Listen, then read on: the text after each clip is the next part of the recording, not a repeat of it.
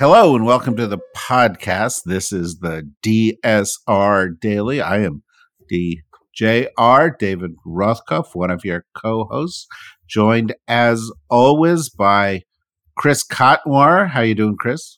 Doing fine, thank you.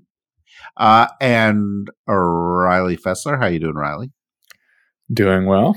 So we're at the beginning of a week. It's been a action-packed weekend worldwide. People are, I think, shaken by everything that's going on in the world today. What are you starting with today, Chris?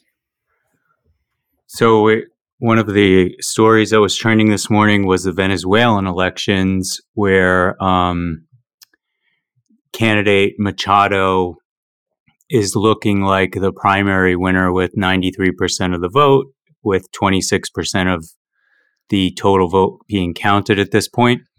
Um, this, you know, would essentially pit her against uh, Nicolas Maduro. Um, and some of the folks, in terms of their response, uh, including um, Debbie Wasserman Schultz, were ecstatic with the results with the prospect of potentially unseating uh, Maduro in, in Venezuela? Uh, yeah, it's one to watch closely. Maria Corina Machado uh, had taken an early uh, lead uh, and declared victory in this round. Uh, obviously, Venezuela has not been democratic in a long, long time uh, and matters a lot to the U.S. whether it is or not, um, not just from the point of view of uh, big refugee flows, but also the fact that Venezuela is a leading oil producer and uh, has aligned itself for a long time with some of the countries we have big problems with in the world, including Iran. Um, so, definitely one to watch closely. Uh, Riley.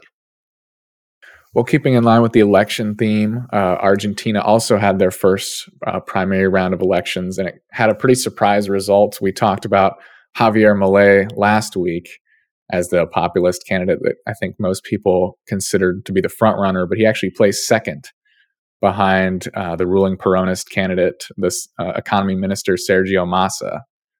So, kind of a big upset there. Um, but the question going to the second round is who's going to capture the rest of the vote because the third place candidate was a conservative candidate.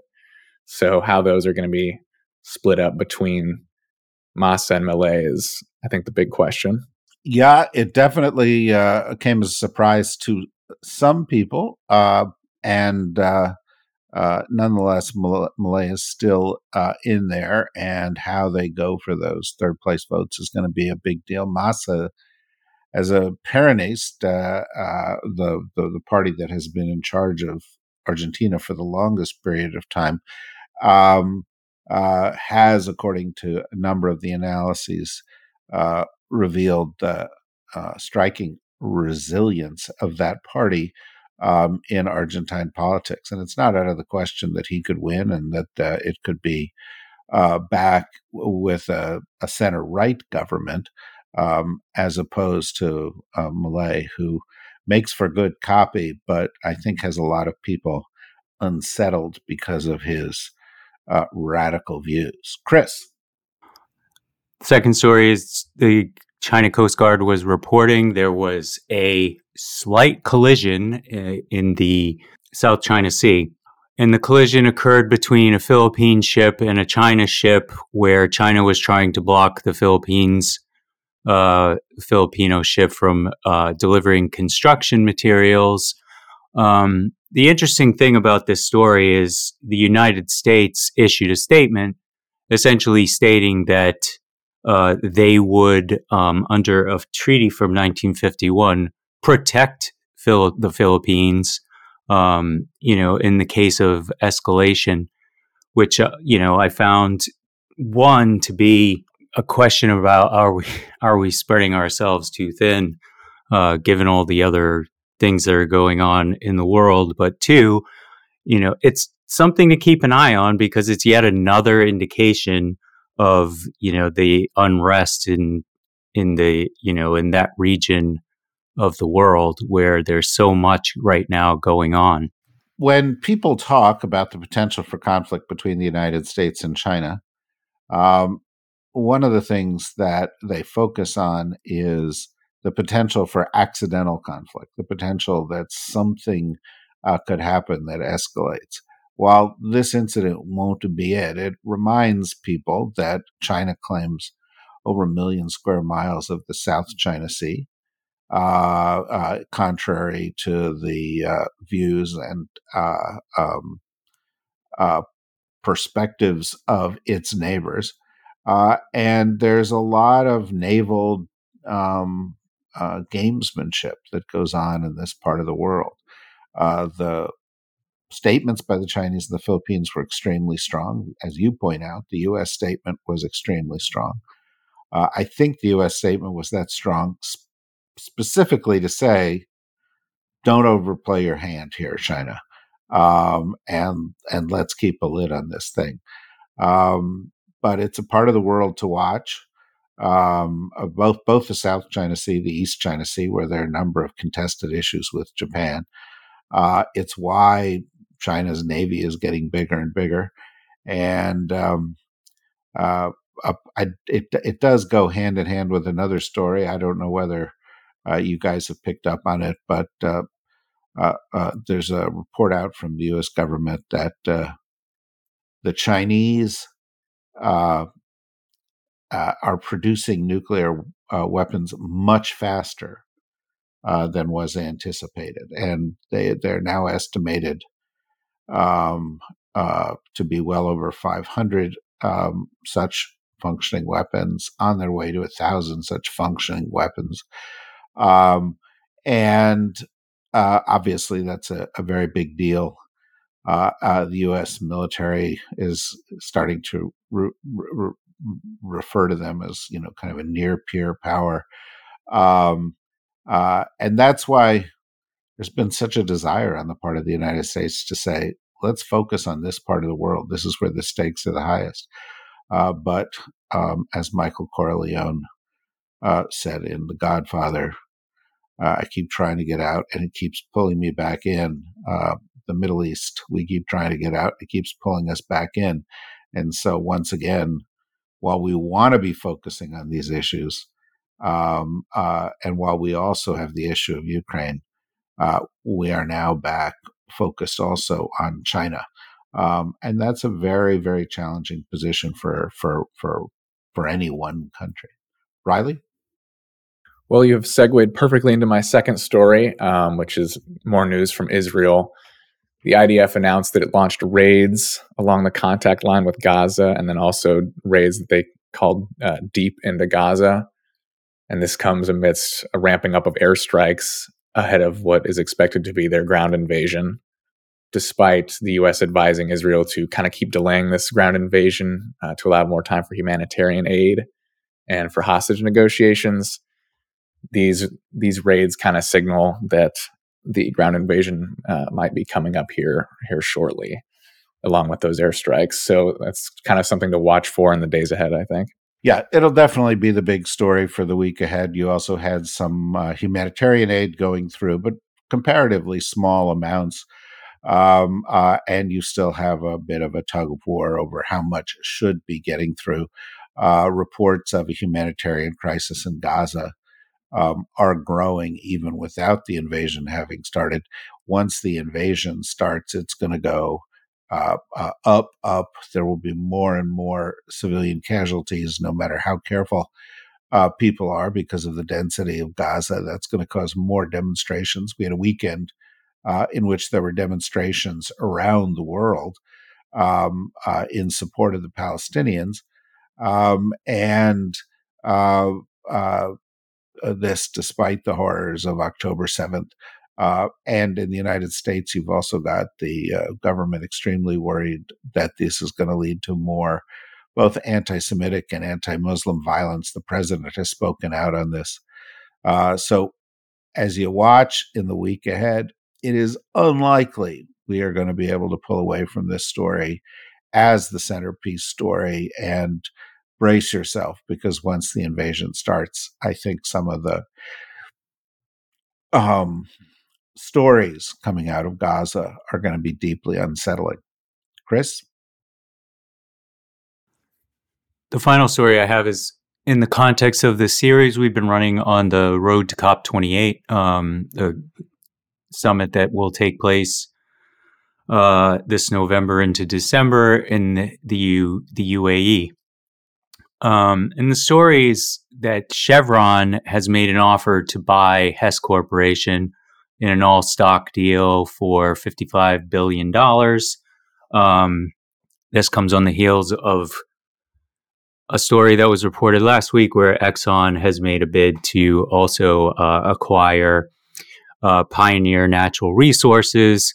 Um, and you know this this in the context of the conversations we've been having in these panel discussions, I think one of the things that's been coming out a bit is the you know the frustration from the panelists um, you know around you know what are countries going to do to address uh, these you know these scenarios where you know for for the United States we've pledged to sell automobiles. By 2035 all new automobiles will be electric.